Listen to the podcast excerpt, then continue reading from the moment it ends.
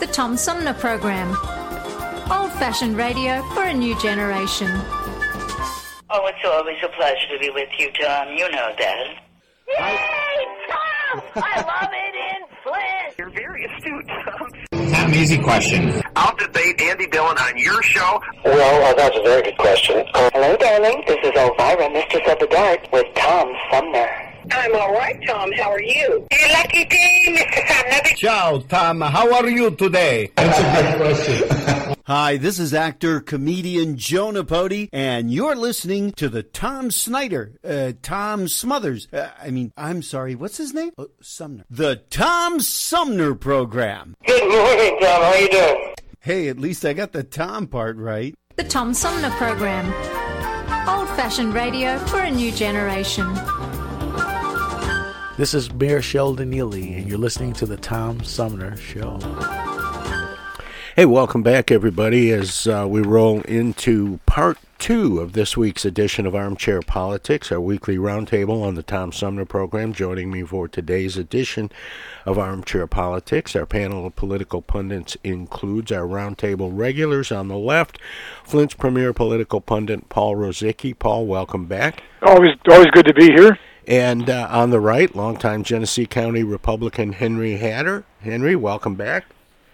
Thank you, Don. And joining us uh, for today's edition, uh, political operative Bobby Clayton Walton. It's always a treat to have you with us, Bobby. Thank you. Thanks, guys. Okay, just before the uh, the rollover into the second uh, half of armchair politics, we were talking about um, the uh, GOP uh,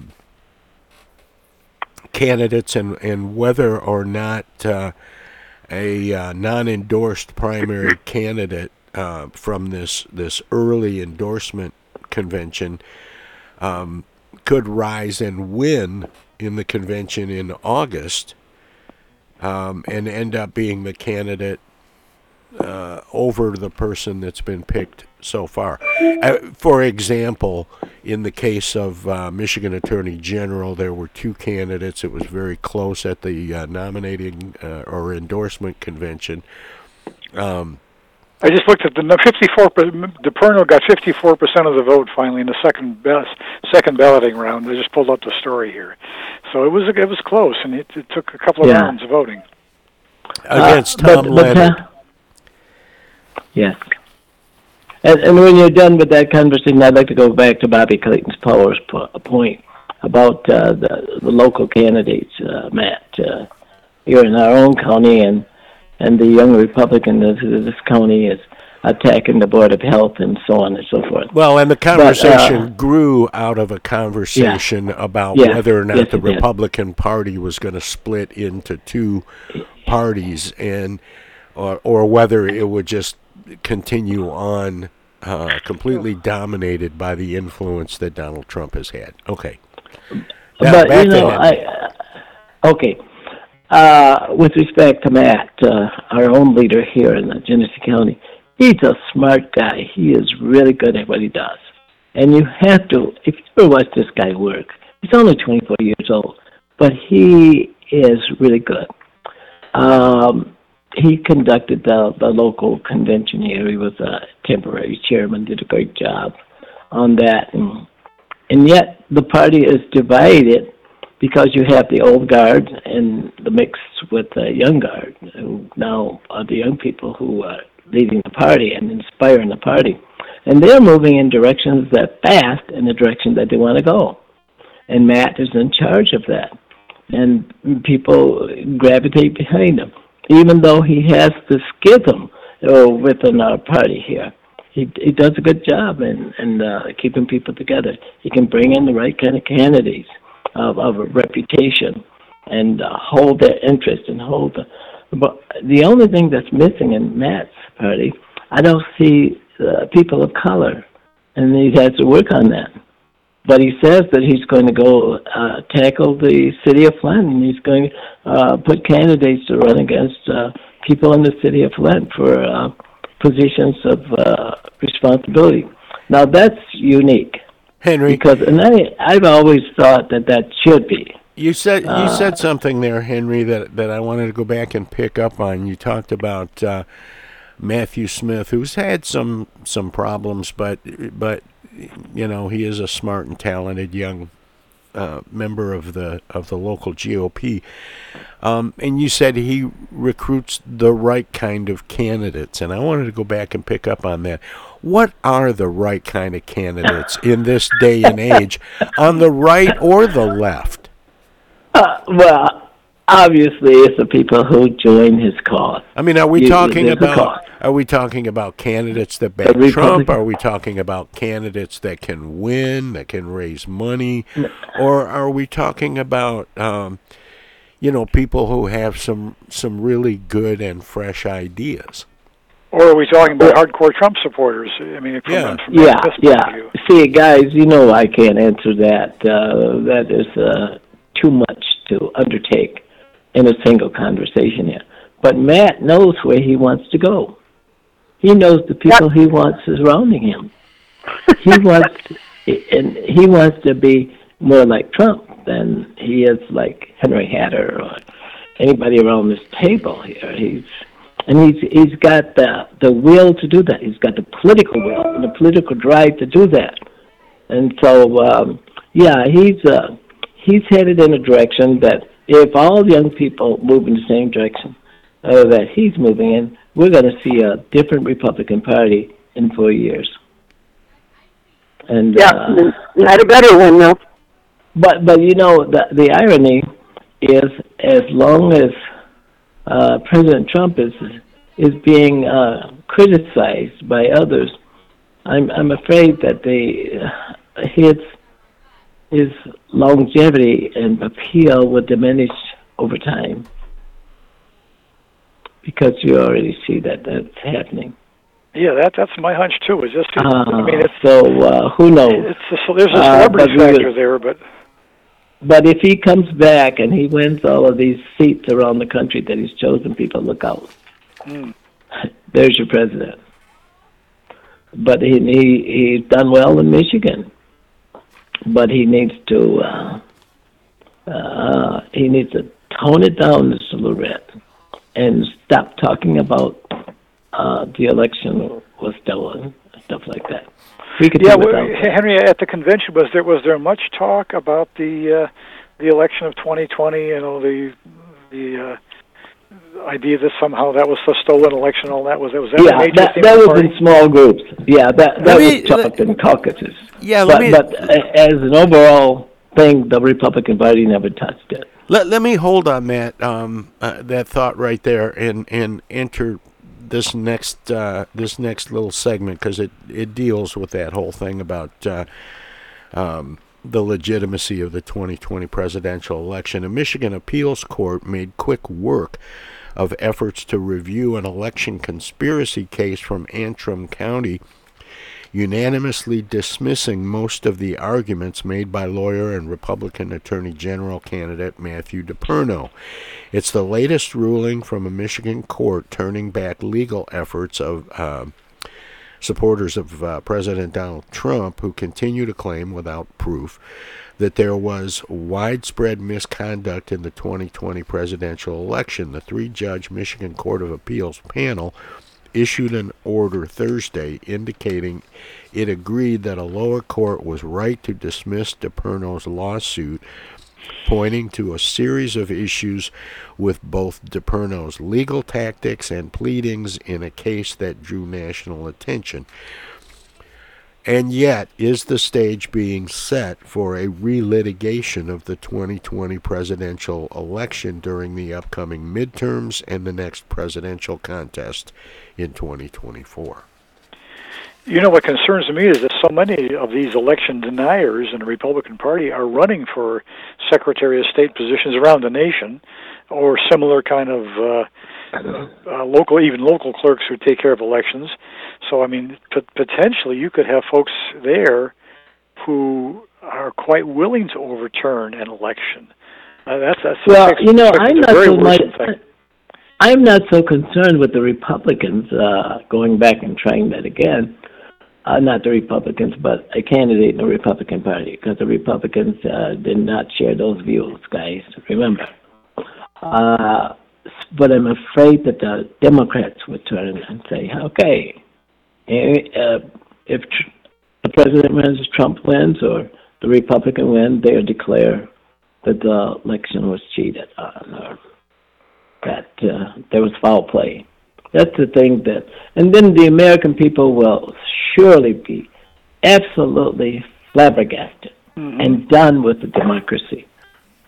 Yeah, that, no, yeah, yeah. If we lose trust in the whole election process in general, the damage is going to be enormous. Yeah, we don't, we don't, we hope that Yeah. doesn't happen.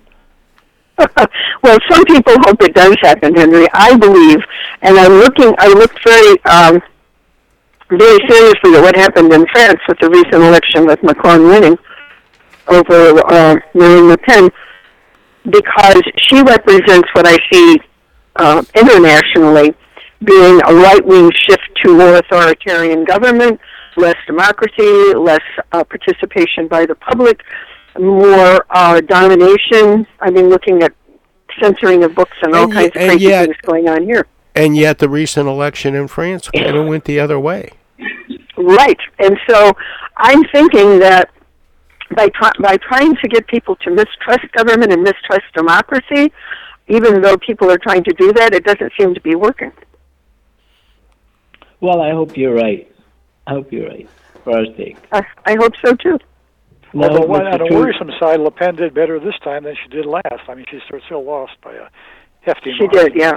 Yeah, so the numbers, hope, it, in some ways, I, I'm, I'm concerned where it's almost like we're entering the 1920s again, where you saw the decaying of some democracies around, especially around Europe in those years, and the same kind of thing here and there. I, it, it's worrisome. Uh, It is worrisome. I agree, but I think well, I hope, um, Mr. I hope Mr. I think with the Republican Party, with the Republican Party being in in the tension that they're in right now themselves, um, that's a sign that maybe we have a chance to move in and protect democracy before it completely collapses. Well, we hope that we'll get that chance. Uh, I don't like the way the issues are developing in Ukraine and Russia. Russia. Well, I think it's Uh, entirely all of its possible, Henry. I'm glad you brought that up. I think it's entirely possible that um, you know some of these uh, internal nationalism struggles will be uh, distracted by world war. well, Well, yeah. we're on the edge of that, aren't we? We really kind Yes. of are. But let's uh, Yeah. but let, Not let's impossible. let's save that for the next uh, the next segment. A West Michigan senator who recently admitted to inappropriately grabbing a nurse won't seek re-election. Senator John Bizon, a Republican from Battle Creek, told Gongwer News Service on Tuesday he has decided to spend more time with his family. the first term senator had yet to publicly announce his plans, uh, but faced an uphill battle to retain his seat. In March, he was sentenced to a year of probation after he pled guilty to a misdemeanor charge stemming from a visit to a medical office in 2021. He also must pay more than $1,100 in court costs, complete a mental health program, and have no contact with the woman he grabbed inappropriately, according to the AP. Even if Bizon had uh, decided to run, he would have faced tough competition from a fellow Republican lawmaker. House Representative Thomas Albert, uh, Republican from Lowell, filed months ago to run for the seat. Albert leads the powerful House Appropriations Committee. Republican Ryan Mancinelli of Alto and Democrat uh, Kai DeGraff of Ada have also filed to run for the seat. The filing deadline is 4 p.m. I think this was 4 p.m. yesterday. But my question is uh, Has his family weighed in on whether they want to spend more time with him? they may say no. Yeah. they never ask the women. They, yeah, they never ask the family. You get all these people that, that you know say, "Well, I'm I'm leaving public life to spend more time with my family," but we, you know, we never see the family standing around no, jumping no, go up ahead and and down. run. Slide with us. well, yeah, they show a photograph of the guy at the microphone with his wife standing off to his left, looking a little bit sour faced. right. or making a list of uh, a honey-do list. Chores. Exactly. Well, hey, we've got uh, a break coming up here in about 45 seconds, so I uh, will we'll just have to put everything on hold here for a minute while we let our broadcast partners at WFOV 92.1 LPFM Flint uh, squeeze in a few words or do whatever they do when we go to break. If you're streaming us, we have some messages as well. And and I will uh, say once again, uh, promote the, the show for tomorrow. Tomorrow is uh, Holocaust Remembrance Day, and I have culled the archives for some really interesting interviews from authors that have written uh, biographies and and uh, so on about uh, people who lived through uh, survivors of concentration camps and so on. Should be very interesting. Hello, darling. This is Elvira, Mistress of the Dark, with Tom Sumner. I'm Julie Lopez with Crime Stoppers. Have you ever wondered what to do if you have information about a crime or the whereabouts of a felony fugitive and you want the police to know but you need to remain anonymous? Well, here's what you can do. You can go to p3tips.com or download the mobile app. You can go to Crime Stoppers of Flint and Genesee County's Facebook page and click on the Leave an Anonymous Tip tab, or you can call 1 800 422 jail. All methods are anonymous, and if your help leads to a felony arrest, you may be eligible for a cash reward. Remember, your voice matters. The Centers for Disease Control and Prevention is working to help keep you and your community safe from the threat of novel or new coronavirus. If you have traveled to a country with a widespread outbreak of COVID 19, CDC recommends you stay home and check your health for 14 days after returning to the United States. Take your temperature with a thermometer two times a day. Watch for symptoms like fever, cough, and trouble breathing. And if you feel sick or have symptoms, call ahead before you go to a doctor's office or emergency room.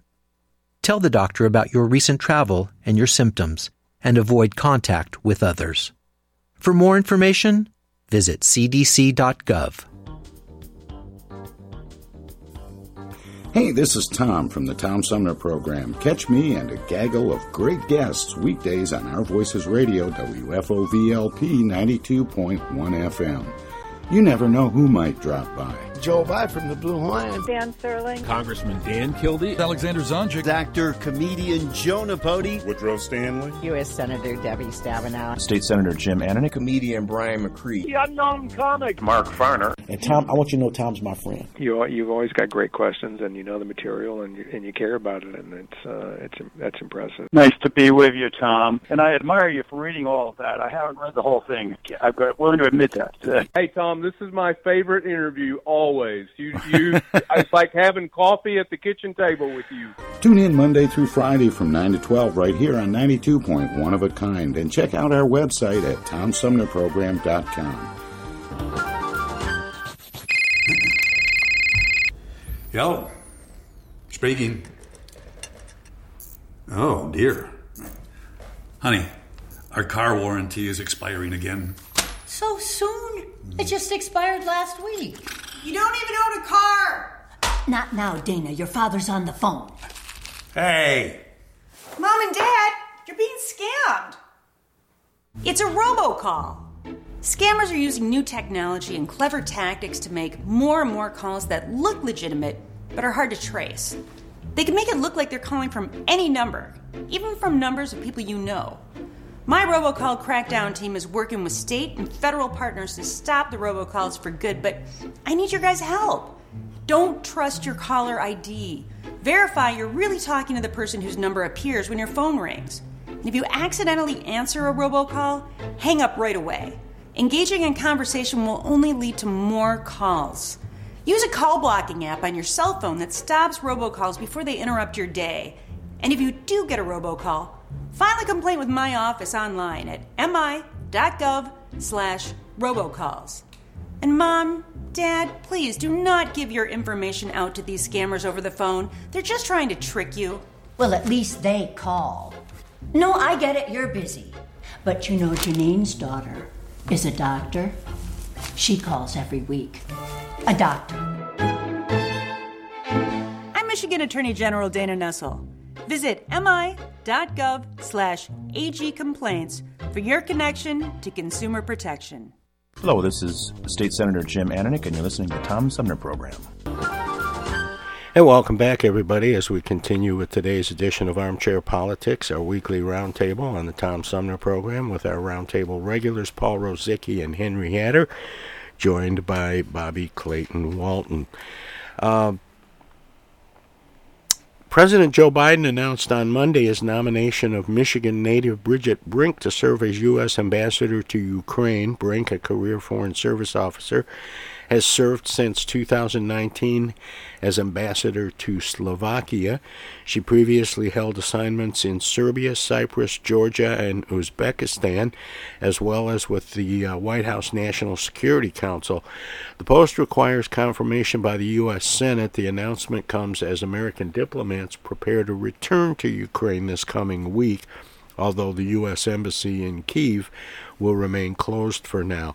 Does filling that seat suggest an importance to U.S. Ukraine relations? I think it does. Yeah, and I, I, when you as you read her background, it sounds like she makes a career of taking on some very tough assignments. As I heard Yeah. about some of the previous jobs she's held. Um, yeah, Yeah, but I have great respect for those foreign service officers. How does she represent four or five different independent countries? They're they're they're uh, you know they they're sovereign countries. They have different. Oh, she's held those positions at different times, Henry, Yeah. not simultaneously. But can you represent all of them? Uh, No, equally? she represents the United States in those U.S. countries. in those countries, yeah, and, and but they're all countries Oh. that have some serious problems and issues and conflicts. But she doesn't lobby for them or anyway. No, no, she was No, no, no, no. she is the uh, U.S. representative to Slovakia, Oh, to I- Serbia, to I'm with you. Cyprus, and so on. Yeah. Well, President Joe Biden has issued his first endorsement of the 2022 campaign cycle and backed incumbent Representative Kurt Schrader of Oregon, who is facing a, pro- a progressive primary challenger supported by some high profile liberal figures and groups. We don't always agree, but when it mattered most, Kurt has been there for me, and in doing so, he has helped to pass much of my agenda into law, making a huge difference in the lives of the Oregonians he represents and all of America. Reads Biden's endorsement of Schrader, which was released over the weekend. The president said Schrader who has held his seat for 13 years, has had my back from early on and played an important part in the progress we have made as a nation. How much should a sitting president weigh in on midterm elections? Well, I think we expect them to, don't we? Yeah. Yeah, yeah. again, That's for, his for the loyalty that's there. But uh, historically, the batting average has not been great. I remember there was a great story with when Franklin Roosevelt tried to uh, purge his anti-New Deal Democrats from the party in '38, I think it was, and he he got he he he, he was he fa- faced a beating. He lost an awful, awful lot of those, so it, it's tough to, to to be successful at those. So I, I think if you're a president, you should do that very selectively. Um, uh, unlike Trump, who's out there endorsing left and right, almost almost hourly endorsing somebody. Uh, Yeah. Yeah, I think I think in Biden's case, I when I look at a candidate or I look at at a sitting person, I always want to say how effective are they in doing their job, and how Yeah. effective are they in making things better. But Obama, he, he seemed to do it quite well. He supported the people he uh, thought should be reelected to the party when they had the majority. He went out and vouched for them. You know. Well, you need to build up your own support within your party, but I say I would say do it selectively. Don't don't Yeah. just do do it and uh, randomly tossing tossing names left and right. Uh, and, Yeah. But as I say, the, the batting average of presidents has not been all that great for for both parties over the over the many years. They've. Was that generally in the midterms only, Frank, um, Paul? I'm sorry. Was that generally in the midterms, Yeah, or was it in? Yeah, no, it's in the midterms especially. That, that's and, and again, particularly, in fact, one thing the Democrats have got to worry about this year is the first midterm after a presidential election is always a tough one for the party in the White House. You know, Right. in, in most years, they've lost a lot of seats, and so it's, it could be a tough year for Democrats. There's no doubt about it. Oh yeah, we, we're going to have to put our our big girl pants on. Yes, exactly. What if what if the White House has both the Senate and the House, and it's and and there's settled economic issues, foreign policy issues, it's doing well. How do they? How does the president that benefit from that? Does he lose still, or does he gain? Is it Well, beneficial? sometimes the information on that is so boring that people don't want to hear it. They'd rather talk about pedophilia and you know, sex trafficking and stuff like that. social issues, uh, with cri- critical race theory or abortion or Yeah, like yeah. that. Yeah. The fact that we are currently in a good economic uh, situation, even though inflation is worldwide, and we're certainly having a problem with that. Um, people don't want to talk about that. That's numbers. Yeah, but when you are on the winning side and things are going good for you, it's better not to tamper with it. Right? It's better not to do what? I would agree with that. if it ain't broke, don't fix it. And if it ain't broke, don't touch it. Well, that's not sort of my Obama personality did a good style anyway. Pardon? I said that's my personality style anyway. In Myers Briggs, I'm an ES, ESTJ. No, I'm an ESPN. Excuse me. Yeah, but I thought that Obama, as he was in the country, he was quite authoritative in the people that he supported. I don't But he had a hard time in the midterms. Yeah, and his, his first midterm, he, he took a he took quite a beating that first first midterm after his election uh, in 2010. Um, What about the second one? There have been a few exceptions. I think the one exception was uh, after 9/11. Uh, H, George H. W. Bush saw a gain there, and I think Clinton may have done it. No, after September 11th, that would have been George W. Bush. Yeah, Yeah, yeah, I'm George sorry, George W. W. George, of course, Yeah. yeah, George W. Yeah. Well, Secretary of State Antony Blinken and Secretary of Defense Lloyd Austin insisted Monday that Russia was failing in its Ukraine incursion, with Austin explicitly saying that the U.S. wants to see Russia's military capabilities weakened.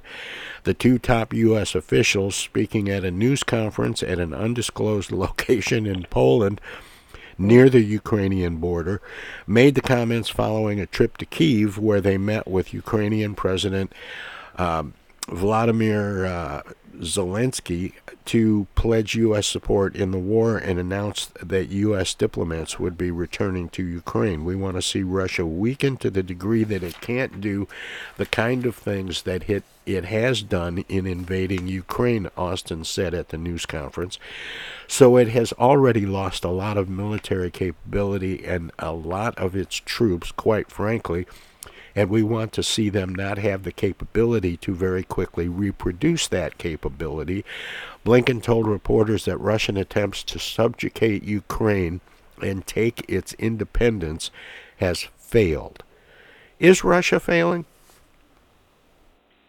Slowly but Depends on who you're reading. Some people don't Yeah. believe. Yeah. I've t- no, Well, they're failing, but I think they're causing so much damage, and the possibility of of nuclear the nuclear threat is very frightening. Yeah. That is, that's the concern. He's got everybody buffaloed, including me.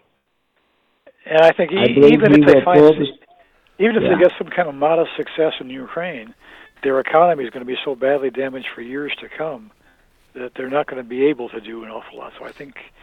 Th- Well, given the poor performance, even with the, even if they take some of the eastern provinces, which is a possibility, I think they're they're going to still face some real hard economic times for a long time to come. you know, But reports Putin's- have His indicated. strategy is to cut Ukraine in half.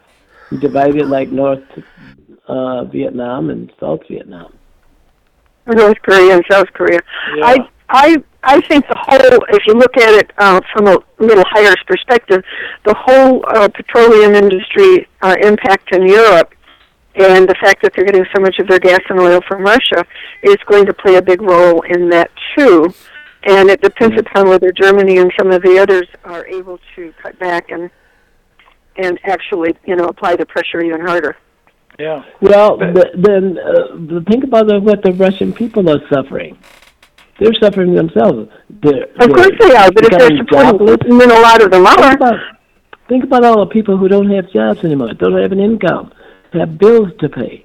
You know, in Russia, it's the same. Well, they thing shouldn't be that- supporting somebody that's killing other people. Well, they don't. I, you know, I don't know the dynamics, but I, I, I'd w- have I to- would raise some question as to whether Putin has the support that he likes to say he has. Yeah, I, I I've often thought, like I say, sometimes the the uh, uh, Russian oligarchs and some of the other powers that be may well feel they've had enough.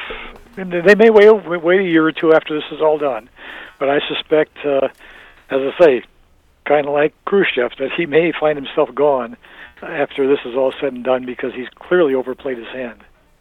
Well, didn't we hear this this morning? One of the oligarchs has pulled out his support. Oh, I hadn't heard that. Yeah, I heard yeah, that. I haven't heard that yet. I think I heard it this morning. he was unhappy anyway. He, he may have not pulled out, but he was very unhappy. Well, they're all being hurt financially in very, in very dramatic ways. I mean, they're losing a lot of their assets and can't can't uh, uh, can't move their yachts around the way they used to, or Fly their planes, yeah. Yeah. But they they have lots of money. You don't don't worry. You don't have to worry about oligarchs. You have to worry about the the proletariat.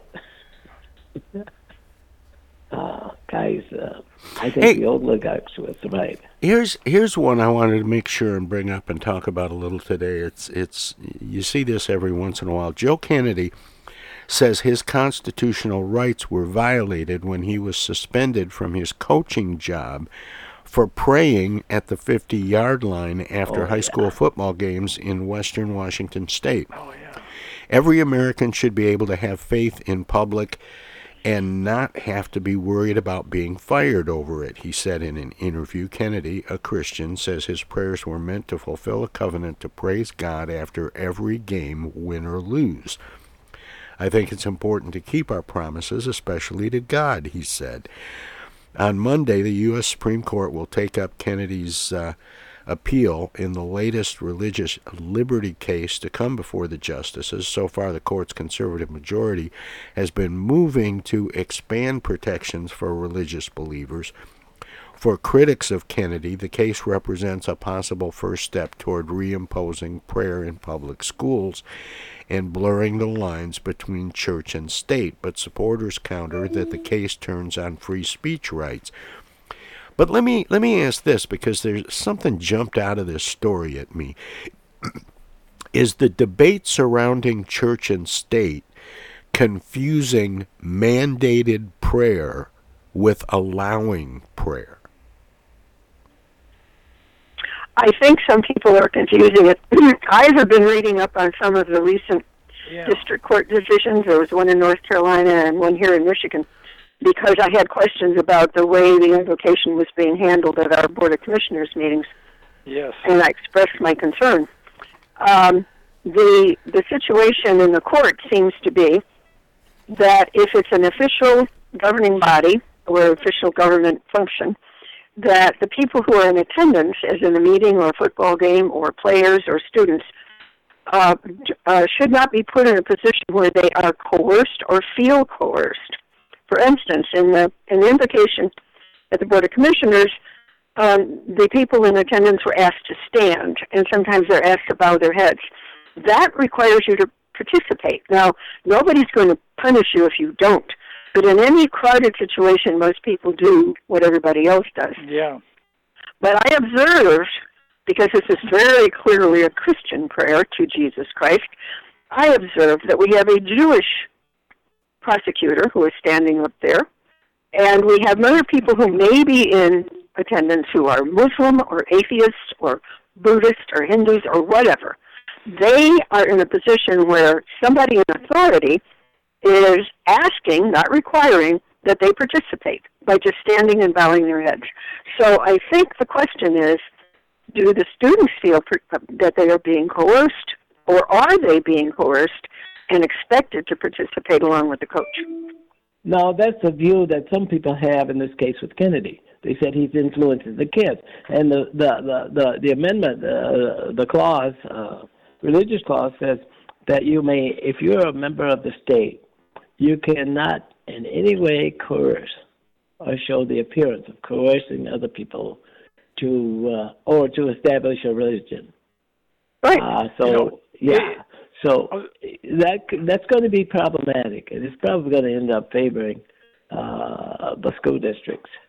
I was going to say, in, in this in this case, though, I, I at least one story I saw indicated that the coach came out after the game was done, and the crowd was was gone to do his praying rather than during the game or during the halftime. Well, that's different. Well, and the other thing as too, this article, this article suggests that um, that somehow his uh, this this coach saying a prayer after the game at the 50 yard line is going to lead to uh, reimposing prayer in public schools, and I don't I don't see I don't see a clear line between A and B there. I don't see that either. I mean, if Only if it allows it allows for the school district or the people in authority to impose it. If the decision makes it possible for that to happen, the court won't order it, but they can make it possible. And I think the question I had was, were the students or the the athletes in attendance with the coach when he did the praying?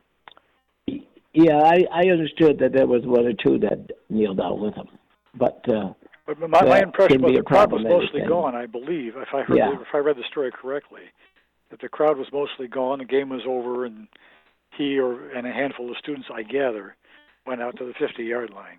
Uh, that was my understanding. this is a highly technical situation. Yeah. So I, what, I guess what I'm thinking is mm-hmm. I, I can see the court making a very narrow ruling here that may not reach beyond that particular inc- incident in that particular Yeah. school district. Well, the way I read the court cases, it all depends on the facts and circumstances of a particular case. Yeah.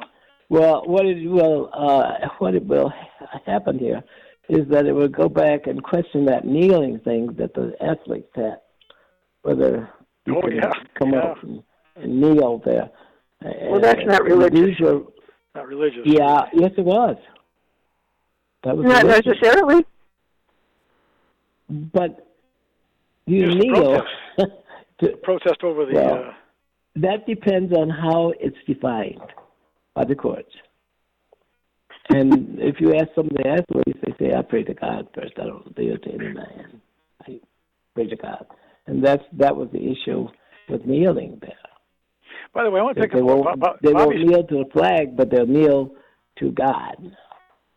Bobby made a good comment. I, I'm struck by how, how many public meetings now are taking on this semi-religious atmosphere as they begin. And I'm thinking the Flint City Council with a number of members, not just Eric, but several others as well over the years, and of course the County Board of Commissioners. Of more and more, it's you, you get almost a sense of a revival meeting occasionally in some of these public bodies. Yeah, I have and no problem with that. I have no problem with it. Uh, I do. I think the House and the Senate does the same thing. Well, no. They have a chaplain who's paid, and they usually pray just to God. They don't pray to Jesus Christ. Well, I don't know, but somehow they kneel and look up, and and it it appears to me the same thing. But I know. well, the Senate and the House yes. are not the public. They are not the public, Oh, the they represent the public. but they are not the public, Henry. Yeah, they're not the public, but but you. Those see- meetings are open to the public, aren't they, Bobby? The who? Those meetings are open to the public, aren't they? Yes. The they Senate are. and the House? Yeah. Yeah. Some, um, yeah, usually, but that doesn't mean that they are the public. But you got to You don't have. A, you haven't had a court case to decide how we define that. No, Right the now, issue, Henry, is we- the the issue for me view it- is the issue for me is when you got somebody up there praying to Jesus Christ and advocating for us to recognize that Jesus Christ gave His life for us and all this other stuff.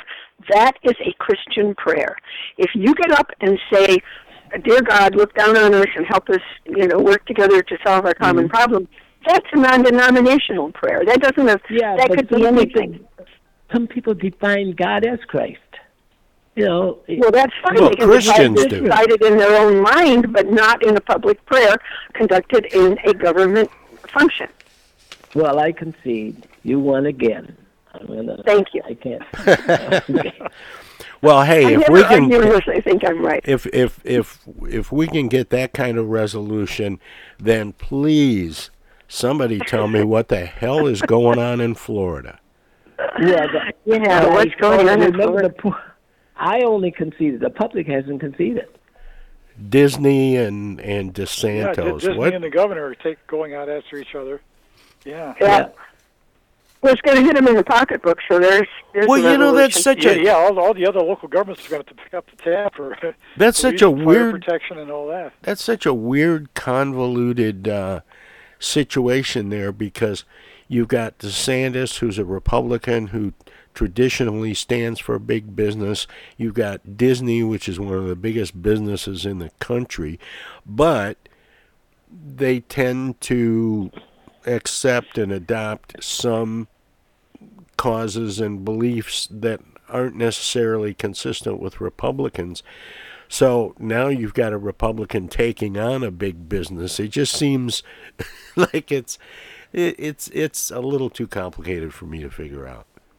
It's uh, it's a. I was It's kind an of wondering whether or not extension of- this. Go ahead, go ahead, Bobby. Oh, I was when I read about what they had done legislatively to allow Disney to have their own little turf that they oversee and that they tax and that they manage. It's just an extension of a special taxing district, isn't it? Yeah, it's like the Vatican. Well, No, not quite like the Vatican, within but yeah, it's like a government within a government.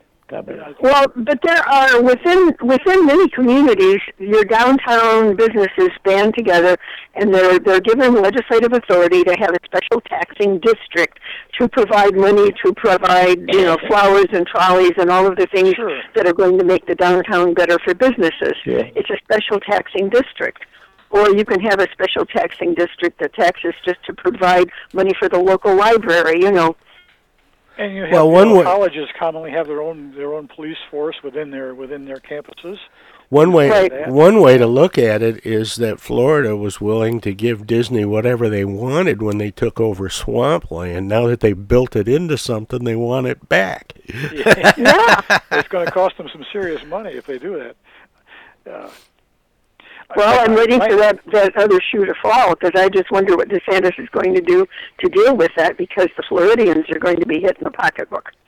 Yeah, you know, I, I kind of wonder whether or not that was kind of a an opening gambit for a presidential bid for DeSantis on the on social issues by beating the drum on the uh, the gay rights business. Whether or not that was a way of opening the the gambit for a presidential run. And he's going to torpedo himself because people are going to pay more taxes. Yeah, yeah. Uh, it's and he's, he's getting some Republican blowback from Florida as well, apparently from some of the the local governments. Yeah, I don't think I don't think the Disney people are going to come to his fundraisers. I don't think so. Maybe not. Mickey won't be there. Hey, if you got Mickey and Goofy against you, you're in trouble. Yeah. Well, hey, we've got to take a uh, a break coming up here in uh, just a moment, and then we'll be back with the final uh, segment of today's edition of Armchair Politics, which, of course, is those weird and wacky stories that we call the X Files. Um, in the meantime, if you're listening to us on WFOV 92.1 LPFM in Flint, they are a broadcast service of uh, the Odyssey House Spectacle Productions and my good friend Paul Herring. We're going to let them squeeze a few words in or do whatever they do when we go to break. And uh, if you're streaming us at TomSumnerProgram.com, we have some messages as well. So don't touch that dial, don't click that mouse. We'll be back with the X Files in the final segment of today's edition of Armchair Politics on the Tom Sumner program coming up right after this. Hey, this is the Unknown Comic, and guess what? You're listening to the Tom Sumner Show right now, and now, and now too, and even now.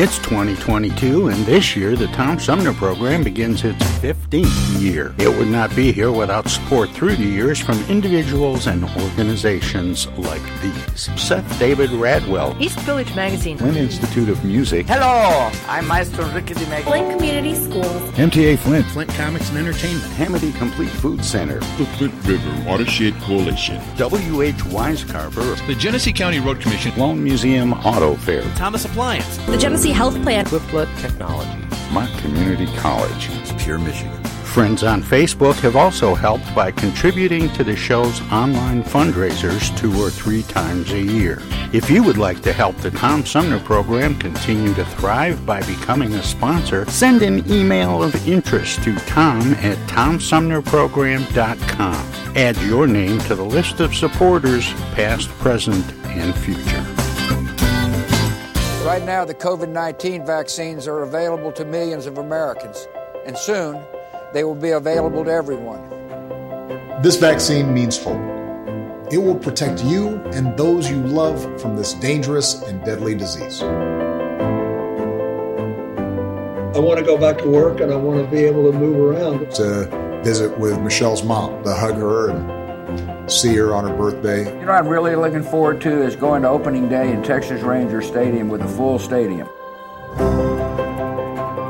We've lost enough people and we've suffered enough damage. In order to get rid of this pandemic, it's important for our fellow citizens to get vaccinated. I'm getting vaccinated because we want this pandemic to end as soon as possible. So we urge you to get vaccinated when it's available to you. So roll up your sleeve and do your part. This is our shot. Now it's up to you. Do you ever feel like you need an attitude adjustment? Are you wishing there was a magic pill or a new app for your mobile device? Why don't you try live local music? Music can make you dance, bring back fond memories, inspire you to be more creative, whether you attend a child's school concert or recital, go to a local symphony concert, visit local bars and restaurants that feature dance music, sing along piano, or jazz and blues. Music could be just what you're looking for. Supporting live local music is more than a way to support your local artists and economy, it's a great way to improve your own quality of life. Support live local music. This message is brought to you from the Tom Sumner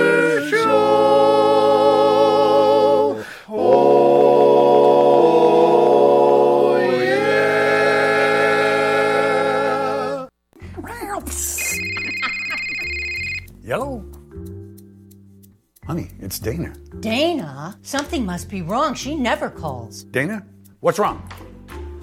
Take this down. She's stranded on the side of the road. I'm not. She needs us to send her an Amazon gift card, I don't. and she'll use it to pay the tow truck driver. I won't. Mom, Dad, that's not me.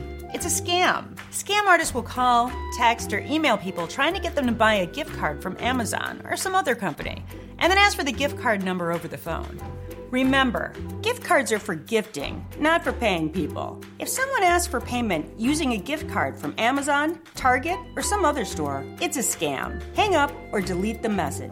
These scammers are awful. Wish they'd pretend to be her brother sometimes. It'd be nice to hear from him. For more tips on avoiding scams, visit michigan.gov/ag for your connection to consumer protection.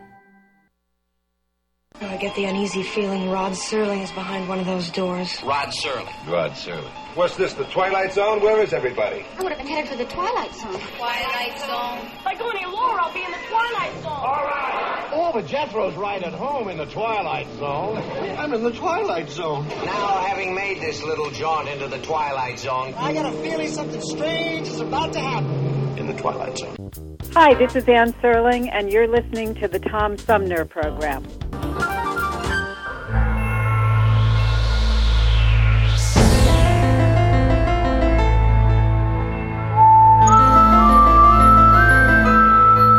And welcome back, everybody, as we uh, wrap up today's edition of Armchair Politics on the Tom Sumner program with uh, one of my favorite segments, The X Files. Those weird and wacky stories that are strange but true. Um, And we begin with uh, a Florida bride and her caterer were arrested on Monday for allegedly lacing food with marijuana during a wedding last February. The bride, Danya Glenny, and her caterer, Jocelyn Bryant, are both facing charges of tampering, culpable negligence, and delivery of marijuana, according to uh, Orlando's Fox 35. Uh, Bryant of Jocelyn's Southern Kitchen describes herself as a holistic chef, according to her website. The wedding, which was attended by around 30 to 40 guests, took place at the Springs Clubhouse in Longwood, Florida. When deputies were called to the scene, they spoke with a male guest who reportedly requested an ambulance because he was feeling weird and said he felt like he had drugs inside him. Uh, according to WESH, several other attendees were transported and treated at local hospitals after they experienced sickness and feelings of being high or stoned. Authorities collected multiple items served at the ceremony, including chocolate covered strawberries, bread, cookies, brownies, pudding shots, and a handful of lasagna. the, the police report said the lasagna and a piece of bread tested positive for THC. Should marijuana be used only as a garnish at fine dining events? You're right. It seems to me last week we. It seems to me last week we had a student. There was a story you told us last week about a student bringing something to school and It was uh, it was uh, tequila. Sure. It was Right tequila. here. It was, it was uh, uh, mixed drinks. Um, Yeah. Oh yes. Uh, what goes around comes around. well, wasn't wasn't there a thing around here where some students got got some cookies that were laced with marijuana? Yes. In was it Mount Morris? I'm not sure the the area though. It might have. I Been don't Mount remember the area, but yeah, but I, I know I saw st- within the last week or so, uh, and I think the the, the, the kids you know did, didn't even know it was marijuana, but I think one of them got expelled or suspended because of I don't think the kids really cared after they had a bite. yeah, probably. yeah. I think they should check out the teachers' lounge. If I was a teacher, I'd have those. yeah. Now, Maybe the there you teachers go with that to make it through the suspicious attitude. It makes the day much nicer. Right. Well, a parent dressed as the Easter Bunny inadvertently handed out colorful eggs stuffed with condoms at an elementary school in Austin last week. Most of the eggs were filled with candy, but a handful contained packages of condoms, the Houston Chronicle reported. According to a tweet thread uh, among parents, it appeared to be an innocent error, per the Chronicle. One of the parents who works at a pharmacy had been dressed as the Easter Bunny for a safe sex presentation at an area clinic. She, she, she kept the costume on when she arrived at the school to pick up her second grader and was immediately mobbed by the children. In response, the woman handed out eggs filled with candy. When she ran out, she asked her husband to get more, and he apparently brought back some bad eggs. Cha- chaos ensued, Jensen noted in a tweet. The school district is now reviewing its safety protocols. George P. Bush, a candidate for Texas Attorney General, went down a rabbit hole over the incident, calling it disgusting and illegal. One parent told Bush that he should have read more about the incident before inappropriately blowing up. I, how old were these kids? Is it is it a little ironic that a bunny was handing out condoms? Seems appropriate. yeah. Oh, that is the height of irony. I hadn't thought of that. yeah, yeah. It sounds about right. It matches. It fits the decorum. Oh, well, if the see. kids were young, they probably thought they were balloons, and if they were older, they probably knew what they were to be used for. Yeah. Well, a woman who accidentally dropped her cell phone into the hole of an outhouse in a national forest and fell in while trying to retrieve it hmm. had to be rescued by firefighters in Washington state. Brinnon Fire Department Chief Tim Manley said The woman who was at the top of Mount Walker in the Olympic National Forest northwest of Seattle had been using her phone when it fell into the toilet on Tuesday. How about this name for a fireman? Uh, Tim Manley. Um, Manley's. Manley said she disassembled the toilet seat and used dog leashes to try and get the phone, and eventually used the leashes to tie herself off as she reached for it. that effort failed, and she fell into the toilet head first. They didn't work very well, and in she went, Manley said. The woman was alone and tried to get out for 10 to 15 minutes. Reunited with her phone, uh, she called 911. Responding firefighters passed. At least she had her phone. yeah, firefighters passed her blocks to uh, stand on to reach a harness which they used to pull her out of the vault. The the Brinnon Fire Department said the woman said she was uninjured. She was washed down and strongly encouraged to seek medical attention after being exposed to human waste, but she only wanted to leave, the department said. I've been doing this for 40 years and this was a first, Manley said. oh. And, and Oh, I hope she put I hope she put her phone in a bag of rice. Yeah. I'm surprised that she didn't die of asphyxiation because so much carbon dioxide is generated in that process. Uh, You know, the low thought of it just makes me not want to want to go there. That's right. That's right. Well, Yeah, as Paul mentioned, it's great that she had a phone to call for help, but why did she have dog leashes and no dogs? Yeah. oh no, there's a question. Yeah. oh lordy, I was fi- primarily thinking I would just let my phone go. You know. Yeah, I would too. I, i'll you tell you, your if if my phone you approach him. If I had to fish my phone out of a uh, uh, an outhouse, I don't think there's enough rice. No. Yeah, that's true. You know that old trick mm. to dry out your phone if it gets wet. You know, you put Right, it in rice. right. I don't. I don't think there's enough rice to make me want to use that phone again. No, I would just write that off. I think I have insurance on mine anyway. Yeah.